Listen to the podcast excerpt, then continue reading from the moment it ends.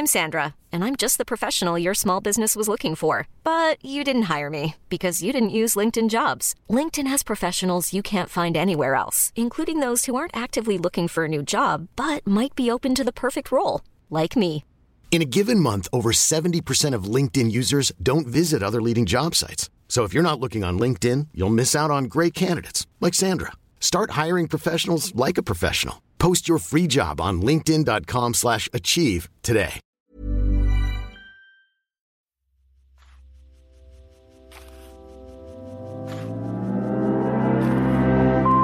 Abhören mit Mieze Katz, der Hörbuch-Podcast von Spooks.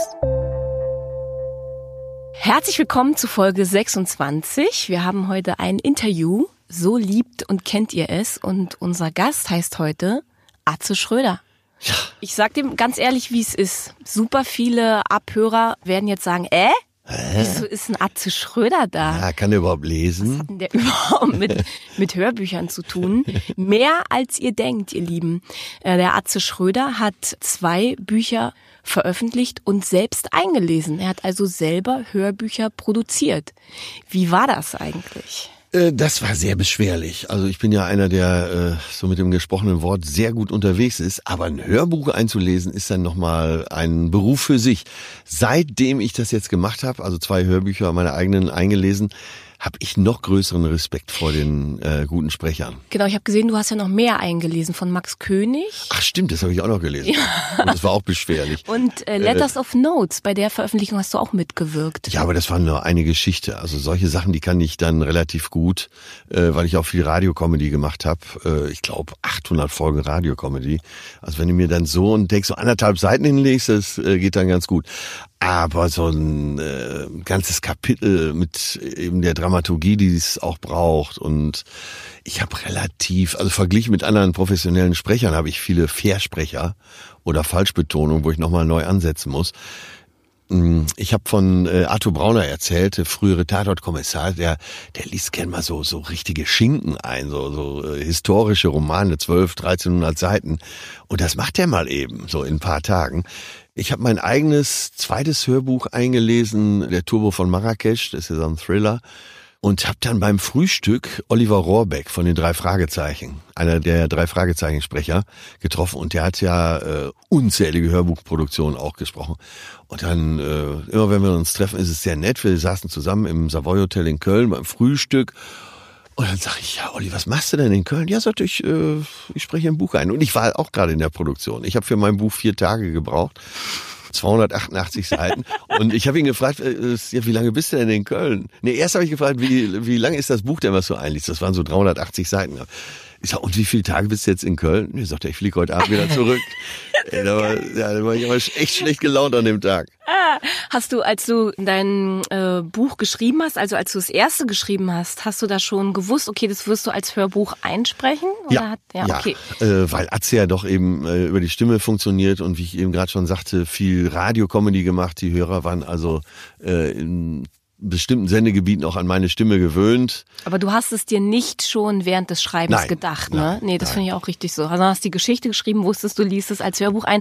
Und ich merke, du hast es dir nicht so schwierig vorgestellt, ne? Weil du ah, dachtest, ja, ja. es ist deine Geschichte. Genau. Es bist du, also du bist nein, eigentlich auf ja, sicherem Terrain, ne? Ich habe sogar gedacht, äh, mit meinem Wahnsinns-Optimismus, äh, übersteigerten Optimismus, möchte ich schon sagen, ich mache das jetzt demnächst immer. Ich werde jetzt Hörbuchsprecher. Ich habe mal, äh, ich sollte sprechen für Cars, äh, den mhm, äh, Trickfilm. Ja. Sollte ich den Porsche sprechen, äh, relativ große Rolle in dem Trickfilm. Ja klar, natürlich mache ich, ne, hier Management direkt Vertrag unterschreiben, alles klar. Und dann äh, meinten die vom Studio, ja, ach, wenn du das so gerne machst, wir machen hier gerade Lars der kleine Eisbär. Und äh, da könntest du auch eine Rolle übernehmen. Ja klar, natürlich, her damit. Und dann stand ich da im, im Studio und bin fast verrückt geworden. Und dann habe ich direkt wieder eine Agentur angerufen. Ich sage mal, äh, das mit Cars, äh, können wir das noch irgendwie rückgängig machen, diesen Vertrag? Er ist noch nicht unterschrieben und dann habe ich es auch gelassen. Und so ähnlich was mit Hörbüchern eben auch. Äh, meine völlige Selbstüberschätzung. Ah, das ist doch super. Ich werde jetzt die großen Hörbücher einsprechen. Und zwar gab es eine Anfrage, ich weiß gar nicht, ob das über Sabine kam ähm, oder ob das noch vor der äh, großen Zeit war. Ähm, John Niven, Das erste Erfolgsbuch von war Kill Your Friends. Und das hat Bela B gesprochen. Sehr schlecht gesprochen übrigens. Und dann kam das nächste Buch, das war Koma. Das hat der Markus, äh, früherer M T V-Moderator Kafka. Markus Kafka gesprochen. Das war noch schlechter. Es war wirklich unfassbar schlecht. Es, eigentlich hätte man die Produktion nochmal machen müssen, wirklich. Und dann äh, haben sie mich angefragt für Gott bewahre. Das war dann das, äh, ja, das hättest du. ich, ich bin da ganz anderer Meinung. Ich finde, du hast mir gerade so ein Okay-Zeichen gegeben. Ich mag das Buch sehr. Ich habe es als Hörbuch. Ich weiß gar nicht, wer liest es da? Äh, das hat, glaube ich, Gerd Köster gelesen. Also ja, dann haben sie nach dem Kafka war es halt alles so desaströs, dass sie einen richtigen Sprecher genommen haben. Ähm, eigentlich ein schönes Thema jetzt, John Niven. So, dann kam äh, Gott bewahre und ich habe eine ganz andere Meinung zu dem Buch, weil ich habe es dann gelesen und habe gesagt, ich kann doch nicht, so einen Blödsinn kann ich doch nicht sprechen. Ja? Wenn man schon, wenn man gar keine Ideen mehr hat, dann schickt man Gott auf die Erde zurück. Äh, okay, aber da ich und ich ja, habe mit John Niven sogar mal über das Buch mhm. gesprochen und er selber ist auch nicht zufrieden mit dem Buch. Mhm. Ich bin sehr zufrieden ja. mit dem Buch, aber ich habe natürlich, ein, ähm, ich gucke als Musikerin natürlich anders ja. auf ein Musikerthema drauf. Aber jetzt kommt, jetzt kommt die, jetzt kommt die größte Demütigung für einen eingebildeten Sprecher. Und, und ich mag die Ärzte sehr und mag Bela B. vor allen Dingen sehr, sehr, sehr. Die haben jetzt nach Jahren, ich glaube jetzt nach zehn Jahren, Kill Your Friends nochmal mit dem richtigen Sprecher einsprechen lassen. Und ist auch wirklich viel besser das natürlich. Das ist wirklich böse. Ja, und, das äh, also das war aber, glaube ich, nicht Gerd Köster. Aber Gerd Köster gehört zu meinen absoluten Lieblingssprechern. Ja, ist ein toller Sprecher. Ja. Oh, ich bin ja auch äh, Heiko Deutschmann. Auch sehr gut. Ah, ich habe schon Bücher gehört, nur weil er sie gesprochen hat. Kennst du das auch, dass man guckt, äh, wer hat's gesprochen äh, und äh, man sucht dann schon gar nicht mehr nach Titel, sondern nur noch nach Sprecher. Zum Glück wechselt es ab und zu. Also ja, natürlich, ja, ja. ich hatte meine Rufus Beck-Phase, es ist logisch. Dietmar Bär ist natürlich auch völlig klar. Frank ja. Arnold. Ja, ja, ah, ja, auch so gut. gut ne? Ja, auch so gut. Wunderbar, ja. wunderbar. Christian Berkel. Ja. Wenn Christian Berkel Houellebecq liest, besser kann man es nicht machen. Er ist ja auch äh, französischer Muttersprachler. Das heißt, äh, der spricht die ganzen französischen Ausdrücke so weg. Also was ist, ist toll. Und Frauen? Hast du äh, gibt's äh, Katharina Thalbach nehme ich an. Ja, das ja, die sowieso. Ich habe jetzt gerade Wir hatten gerade Andrea Sawatzki. Spricht auch Sawatzki. sehr, ja, sehr. Die Frau von Christian Berkel. Richtig. Ja. Äh, wen hatte ich denn jetzt noch? Warte, äh, Anna Schut. Mhm. Oh, fand ich gut. Das notiere ich mir. In welchem Bereich unterwegs? Verschiedene Bereiche. Ich habe jetzt ein Buch gehört, das haben vier verschiedene Sprecherinnen. Die Liebe im Ernstfall. Klingt gut. Äh, ja, und zwar äh, das Buch hat vier verschiedene Sprecherinnen, vier verschiedene Frauen werden beschrieben, vier verschiedene Geschichten, äh, Liebesgeschichten, Ehen, die alle nicht gut ausgehen. Uh. Wunderbar, wunderbar zu lesen. Also ist... Äh, Ein Freund von mir hat mir das gegeben und hat gesagt, äh, ich habe mir dieses Buch besorgt, also den Tipp gegeben, ich habe mir dieses Buch besorgt, weil ich die Frauensicht mal haben wollte auf dieses Thema. Und äh, kann ich sehr empfehlen. Gilt, gilt es dann trotzdem noch als ähm, Liebesroman? Würdest du das sagen? Kann man das so gelten äh, lassen? Tja, gute Frage. Kann, Liebe, geht ja auch um Liebe, selbst auch wenn es um unglückliche Liebe geht, oder? Ja, der Titel ist eigentlich schon genial. Ja. Liebe im Ernst. Ja, das stimmt. Äh, ich ja. wollte eigentlich erst später darauf zurückkommen, aber wir Ach so. sind mit drin. Also ich hätte jetzt nämlich auch gerne dich gefragt, so Lieblings-Liebesroman, wäre das das aktuellste? Äh, wenn das, na, ich tue mich schwer. Nee, ich glaube, es ist kein, es ist kein Liebesroman. Gibt's da denn einen, wo du sagst, das ist es, Freunde, ich empfehle. Und mir ist jetzt egal, ob du Hörbuch oder Buch äh, empfiehlst. Jetzt muss ich wirklich mal in mir kramen. Äh, lass uns erst. Machen wir zum Schluss, okay. Weiterreden, dann kann ich noch ein bisschen. Krimi, der kommt aus der Pistole, würde ich sagen. Ah, ja, da überschätzt du mich. Ich mag überhaupt keine Krimis. Okay, hätte ich überhaupt nicht gedacht. Ähm, also in der. Und Bereich, im Ernstfall? Nein, in dem Fall würde ich dann eher. Ich weiß nicht, ob das als Krimi gilt. Don Winslow, rauf und runter. Tage der Toten, Tage des Zorns. Freunde? Äh, ist ja auch einiges, äh, Tage der Toten wird, glaube ich, gerade verfilmt. Äh, ja. Und äh, ja, Zeit des Zorns ist unter Savages oder ja, Savages verfilmt worden, ja. Mit Benicio del Toro als totalen Bösewicht. Äh, Lieblingssachbuch. Ey, du kommst ja aber auch mit Sachen. Ich, mhm. äh, in jedem Interview behaupte ich, dass ich nie Sachbücher lese. weil ich mit der Realität nichts äh, am Hut habe. Aber also, ich meine, als Sachbuch gilt ja jetzt zum Beispiel auch Erziehungshundetipps äh, von Martin Röther. Würde ich sagen, hätte ich jetzt auch gelten gelassen. Also Liebe im Ernstfall würde ich fast als Sachbuch gelten lassen, weil es ja Lebenshilfe ist letztendlich. Ähm, äh, folgende Geschichte, dann wirst du vielleicht äh, mich als äh, weltfremden Menschen akzeptieren können.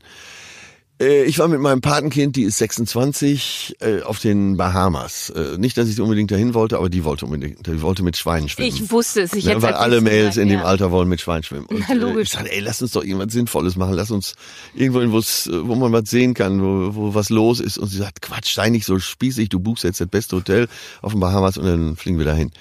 Und dann waren wir aber vorher noch äh, in Miami, Miami Beach, äh, im One Hotel. Das ist so Hotel für äh, bewusste Gäste, wo es eben makrobiotische Kost gibt und so weiter. Also toll, ne? Äh, umweltschonende Materialien und so weiter. Wir checken ein und äh, wir haben sehr viele Mitarbeiter. Man nimmt sich Zeit für die Gäste, ne? Also Check-in dauert auch schon mal eine Stunde, wenn man sich gut unterhält. Und hat auch Spaß gemacht. Und dann kommt da irgendeine von den äh, Mitarbeiterinnen, äh, von den Models, die da arbeiteten, und äh, fragt mich so, which newspaper uh, do you want tomorrow to the breakfast? Und ich schaue sie an, I'm not interested in reality. Und äh, damit konnte ich sie dann beeindrucken. Und das stimmt, ich habe absolut kein Interesse an der Realität. Ich bin da eher wie Pippi Langstrumpf. Das dürfte dir auch nicht fremd sein, wenn ich in deine aber schönen Augen schaue. Wenn du äh, Michel Houellebecq äh, liest und oh. äh, verschlingst, da würde ich schon sagen, das, das ist äh, manchmal wie ein unschöner Zug, Blick in die Zukunft. Ja. Äh, aber ja, ich äh, kennst du auch Gedichte von Houellebecq? Nein. Aber dann ist das ist so dann verdichtet. Zum Beispiel äh, sagt er, Gedichte von Houellebecq? Ja, äh, es gibt Es ein steht hier Lieblingsgedicht, das habe ich mich jetzt nicht mehr getraut zu fragen. Ach so, okay. Äh, ja, t, wie heißt denn der Band noch? Ich, in, vom Sinn des Kampfes, genau. Das ist ein Gedichtband von ihm. Wahnsinn. Und zwar, äh, zum Beispiel, ich, äh, ich gebe dir ein Beispiel. Alle Begierden und Begehrlichkeiten durchlebt, doch das Aroma der Kindheit will sich nicht mehr einstellen. Wir sind angekommen am Grund unseres Lächelns. Opfer der eigenen Durchschaubarkeit. Ist das nicht wunderbar? Am Grund, warte mal ganz kurz, das, der, das Aroma der Kindheit will sich nicht mehr einstellen. Also das ne? kennt man ja, ne? dass man klar. Sachen macht, ja. Deswegen gehen ja auch alle immer zu den alten Bands wieder hin, weil sie denken, äh, ne? Wenn man was das Aroma der Jugend vielleicht. wieder. Ja, ja, ne? Das stimmt. Und am äh, Grund des Lächelns angekommen. Ne? Opfer der eigenen Durchschaubarkeit, das ist großartig. Und ein Gedicht ist ja immer eine mathematische Gleichung und das begeistert mich an Gedichten, dass äh, ein Gedicht ausgeht. Und das betrifft ja äh, eben gute Rap-Zeilen auch. Ja, ja gut, auch. Eigentlich jeder Liedtext sollte ja. funktionieren. Als, oder, ich, oder kann ich, funktionieren. Ich kenne eine Zeile, es kann ja auch noch so kurz sein. Zum Beispiel, äh, unsere Liebschaft ist jetzt zu Ende, unsere Affäre ist zu Ende. So endet also die Ballade wie viele andere. Traurig, schade. Ach, siehst du, ist das nicht schön? Ja, das war fast schon ein Duett gerade, ne? Ja. Atze, zurück. Ja. Zurück, wir waren gerade bei deinen Büchern, wir waren bei Hörbüchern, dann sind wir äh, abgeschweift über Sprecher zu tollen Inhalten. Mit diesen Büchern warst du auch auf Lesereise. Ja. Was ja. würdest du sagen, ist da für dich der Unterschied zu einer Atze Schröder Show oder Atze Schröder liest? Oder verschwimmt das miteinander? Oder was, was, was hast du so festgestellt? Weil natürlich Lesereise bedeutet einem Autor, wenn wir mit Autoren sprechen, sehr, sehr viel. Es wird geliebt oder gehasst. Aber ja, was, was alle Autoren sehr schätzen, ist der direkte Kontakt zu den Leuten. Wie ein Konzert empfinden die das oft. Ja, so habe ich es auch empfunden, so als Unplugged-Konzert, mhm. ja, weil es ist leiser, es ist nicht so krachend, intimer natürlich, obwohl da auch Säle dabei waren mit neunhundert Leuten, aber trotzdem sind die Leute aufmerksamer. Und da kann ich es auch besser ertragen, wenn mal zehn Minuten nicht gelacht wird. Wie hast du es inszeniert oder wurde es immer mehr inszeniert, weil du dir immer sicherer warst über die Stellen, die du vorlesen willst? Äh, das stimmt, ich war mir immer sicherer über die Stellen. Ich bin jetzt am nächsten Sonntag wieder auf einer Lesung in Hamburg und habe dieses erste Exemplar noch, was ich damals mitgenommen habe, weil die Stellen da, weil alles schon so, schon so schön angestrichen ist. Ne? Sätze, die man auslässt, vielleicht eine Erklärung hinzufügt. Das ist auch so schön an Lesungen, dass man erstmal das Buch zulassen kann oder immer wieder zumachen kann um den Zuhörern zu erklären, wie man auf die Idee gekommen ist, was da los war, was im Umfeld los war. Ja, das ist schon eine tolle Sache. Das ist schön intim. Ja, selbst in großen Zellen. Ich liebe Lesungen und genau ja. so ein, das ist der Grund, warum man auf Lesungen gehen sollte, weil man wirklich hinter die Kulissen schauen kann. Ja. Ja. Ja, ich hab, äh, ja, das finde ich, also ich finde beides gut. Ich finde Tournee klasse, vor allen Dingen fürs Portemonnaie. Und ja, diese Lesereisen, die sind so herrlich intim. Ja, das ist wirklich Lesereise. Okay, wenn du selber schreibst, kannst du dann lesen? Kannst du andere Sachen dann lesen oder stört's dich? Ja, mich stört's, ja. Mhm. Ich kann nicht dann was anderes es lesen. Es gibt richtig dann also Zeiten in deinem Leben, wo du keine Zeit hast für Bücher oder eben Hörbücher, sondern da bist du in dir, in deinem Kosmos, ne? Genau, mal an, genau. Und sonst tauchst du wieder in einen anderen Kosmos mhm. ein. Ich weiß nicht, wie du liest, aber ich, ich verliere mich in Büchern und bin dann in dieser Welt. Ja. Und dann fällt es mir schwer, da wieder aufzutauchen und in meinen eigenen Kosmos wieder einzutauchen. Das heißt, Lesen ist Vergnügen. Das höre ich auf jeden Fall raus. Ja, ja. unbedingt. Und Hörbücher hören auch? Und, und Leidenschaft auch. Ja, wenn der Sprecher gut ist, ja.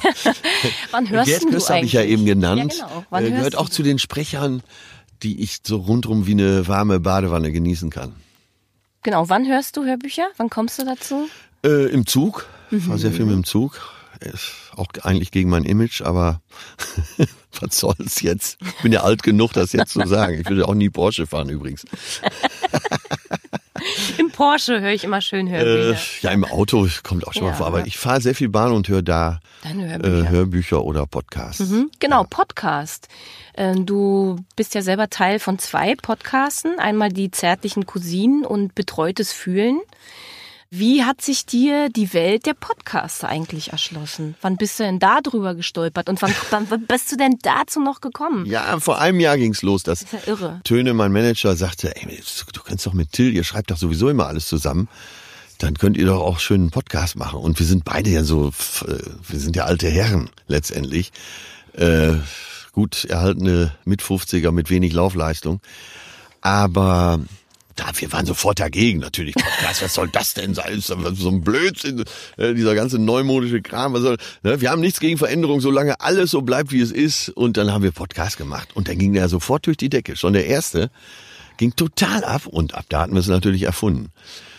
Und dann kam der zweite Podcast, das war auch Idee von der Agentur, äh, Leon Winscheid, Doktor Leon Winscheid, äh, der hat Wirtschaftspsychologie, glaube ich, studiert, hat seinen Doktor, er hat da auch drin promoviert und der ist in derselben Agentur. Und dann hieß es, ja Mensch, ihr könntet doch mal zusammen. Und Leon ist jemand, der ist zuweilen äh, so intellektuell arrogant, sagen wir es mal so.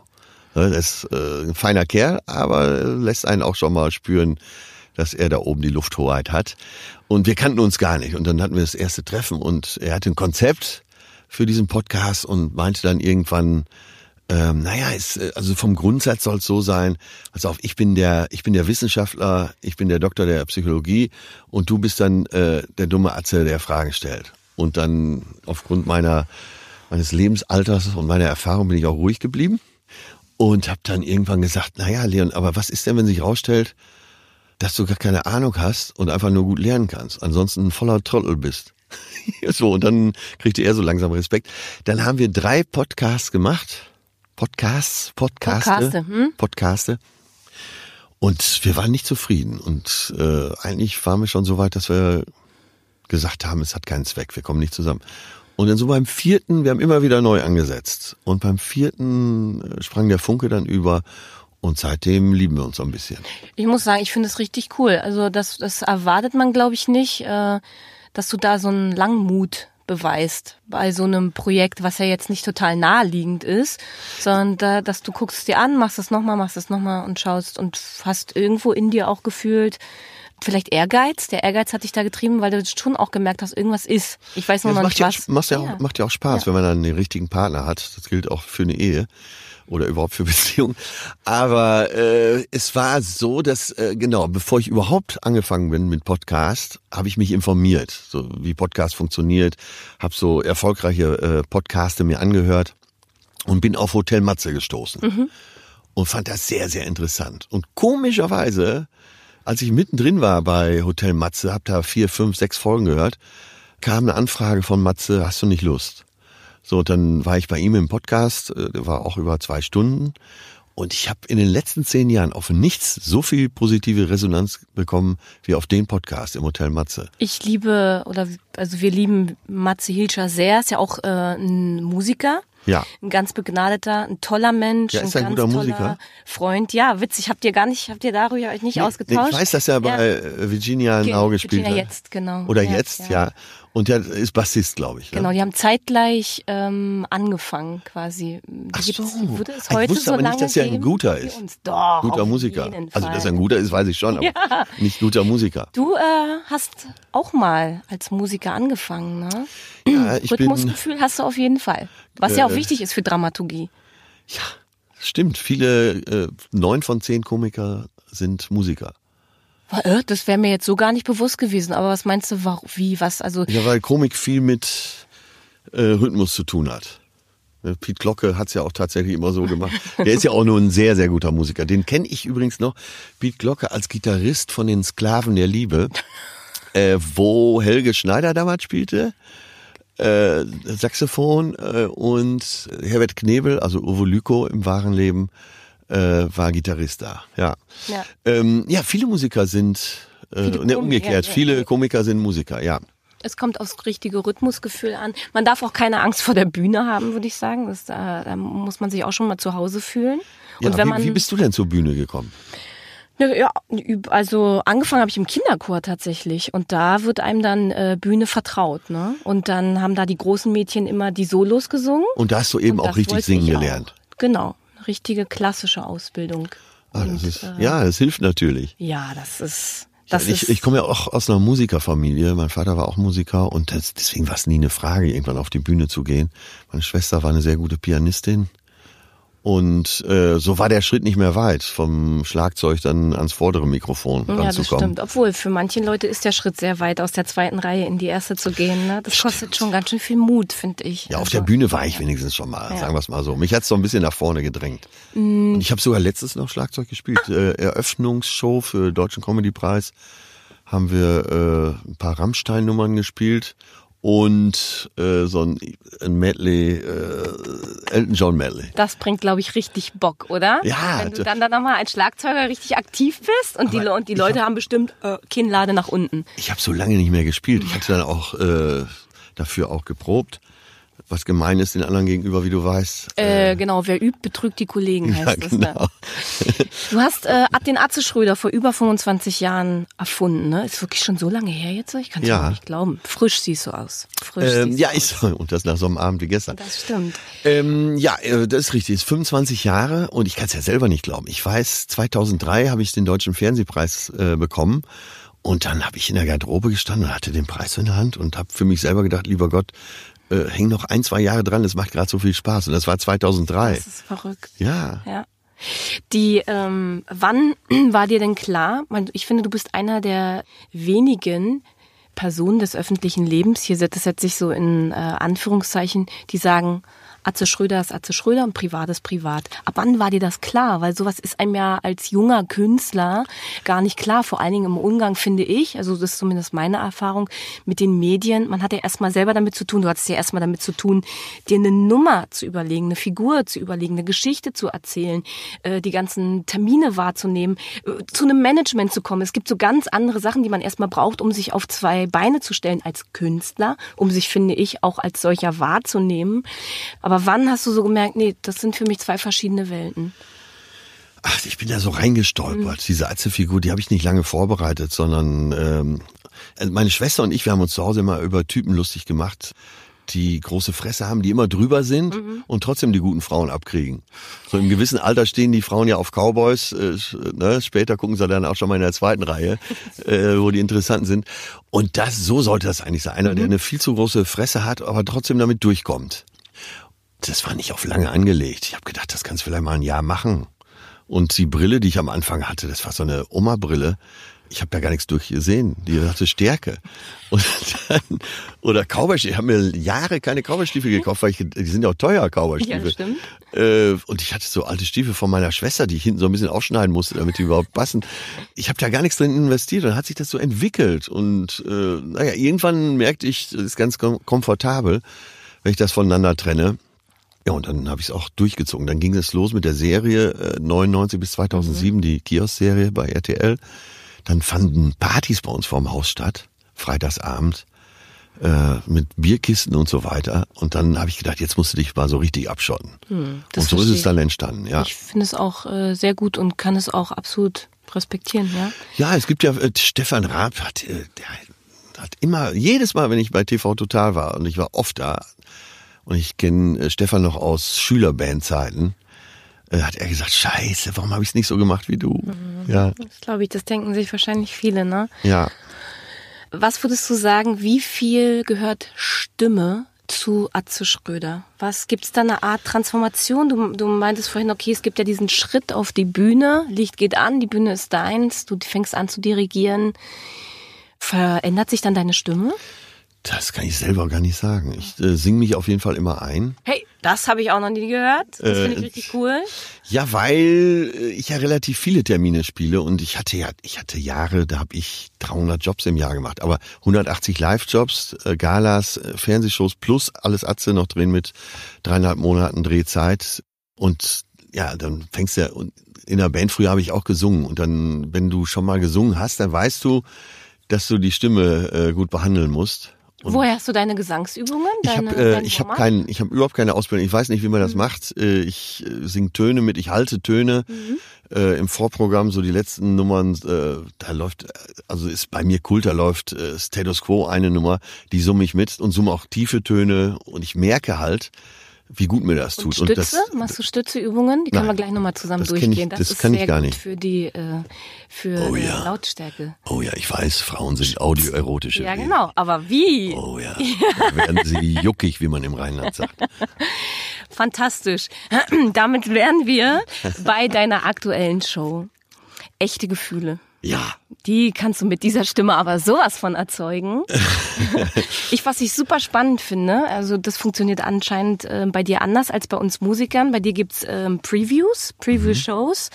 Unfass, unfassbar umfassend, ihr Lieben. Das ist schon, das würde bei mir schon als echte Tour, ja, ich Tour gelten. Ich nehme mir das raus, einfach diese okay. Zeit. Äh, das zahlt sich hinterher so sehr aus. Du hast hinterher so einen...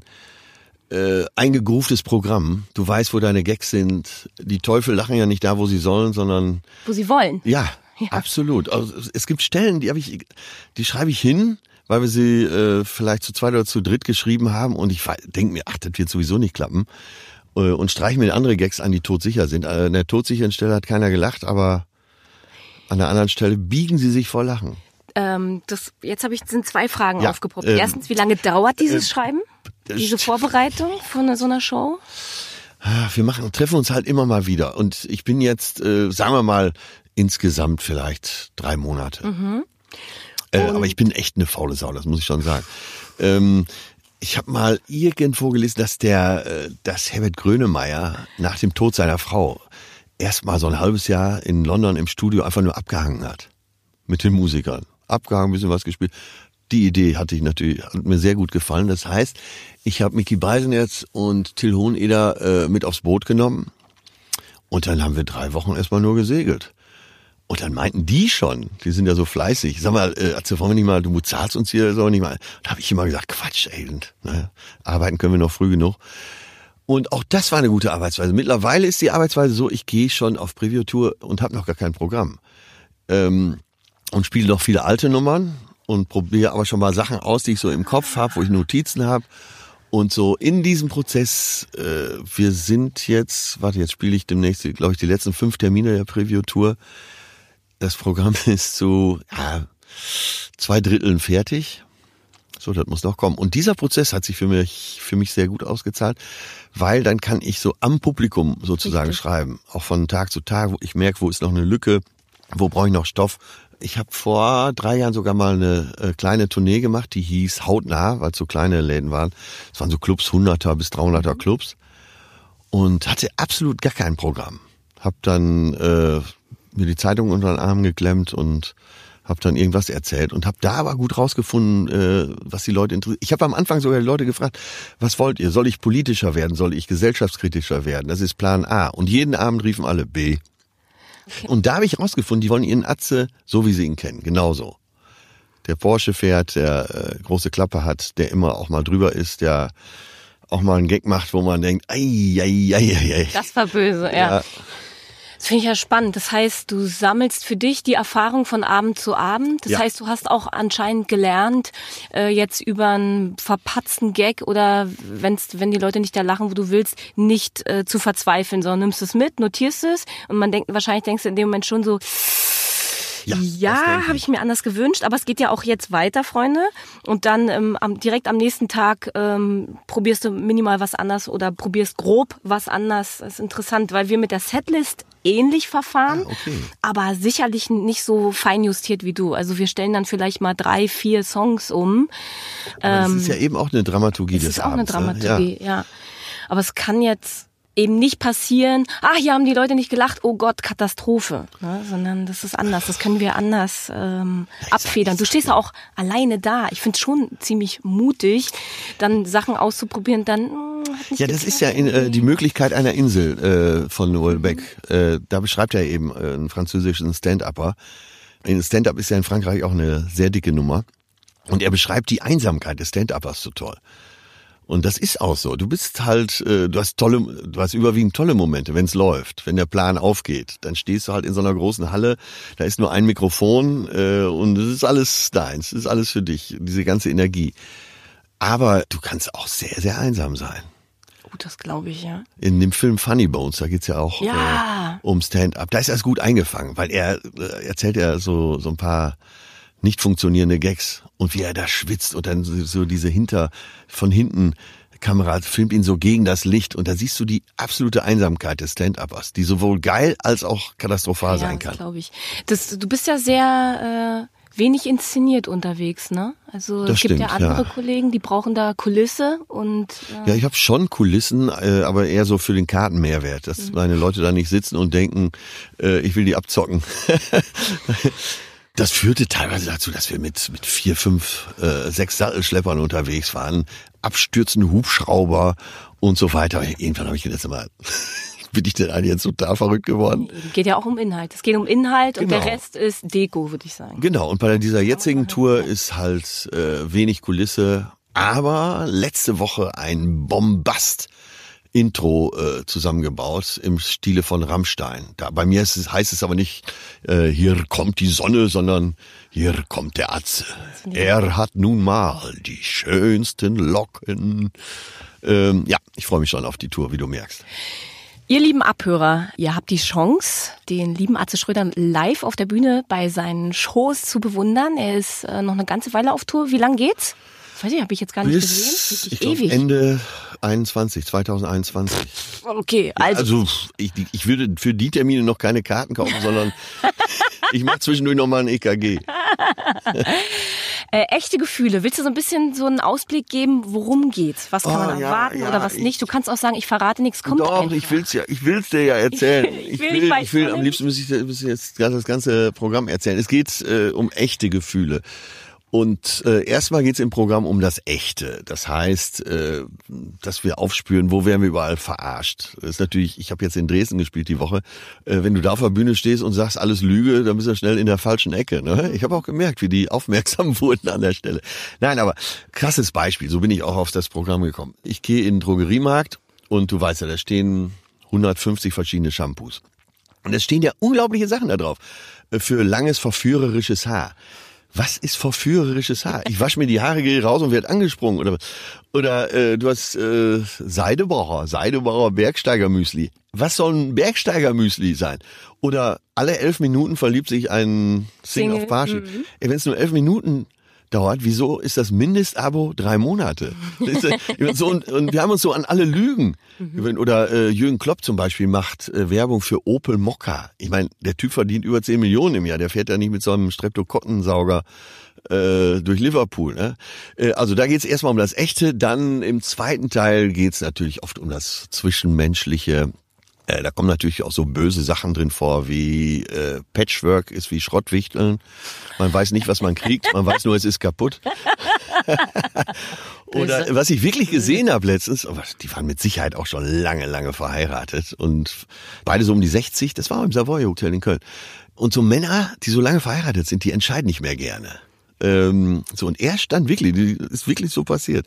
Er, so, so ein kleiner, kleiner Dicker, ne, im Cityhemd, steht mit dem Teller am Buffet und guckt so und guckt so und guckt so und ruft durch den ganzen Raum, Mutti, mögen wir Gouda. Nein. Ja. Toll. Und das kannst du ja nur notieren, ne? Das ist toll. Ich und liebe wirklich, es. So wahr ich hier sitze, das klingt jetzt wie ausgedacht. Sie hat zurückgerufen, nimm das Zwiebel mit, das kennst du. Mehr Comedy geht doch gar nicht. Nein. Das ist natürlich jetzt alles im Programm. Das ist Comedy, aber das ist auch Liebe. Das ja, ist auf ja. jeden Fall, das ist ein totales Traumteam. Ich find's richtig toll. Lieber Atze, danke für deinen Besuch, danke für die Einladung zu deiner Tour. Wir werden dich besuchen kommen ähm, bei deinem Programm Echte Gefühle. Außerdem, wenn ihr schon vorher Lust habt, diese äh, erotische Stimme wieder oh, zu ja. hören, dann hört euch doch die Hörbücher von Atzes Büchern, gesprochen von ihm selber, an. Und zwar das erste Und dann kam Ute oder oder und der Turbo von Marrakesch. Ich werde auf jeden Fall beides heute Abend hören. Ich freue mich, mit dir ins Bett gehen zu dürfen. Dicken Knutsch von mir. Bis zum nächsten Mal. Ja, danke. Danke für die Einladung. Hat mich sehr, sehr gefreut und es hat sehr viel Spaß gemacht. Das war Abhören mit Mieze Katz, der Hörbuch-Podcast von Spooks.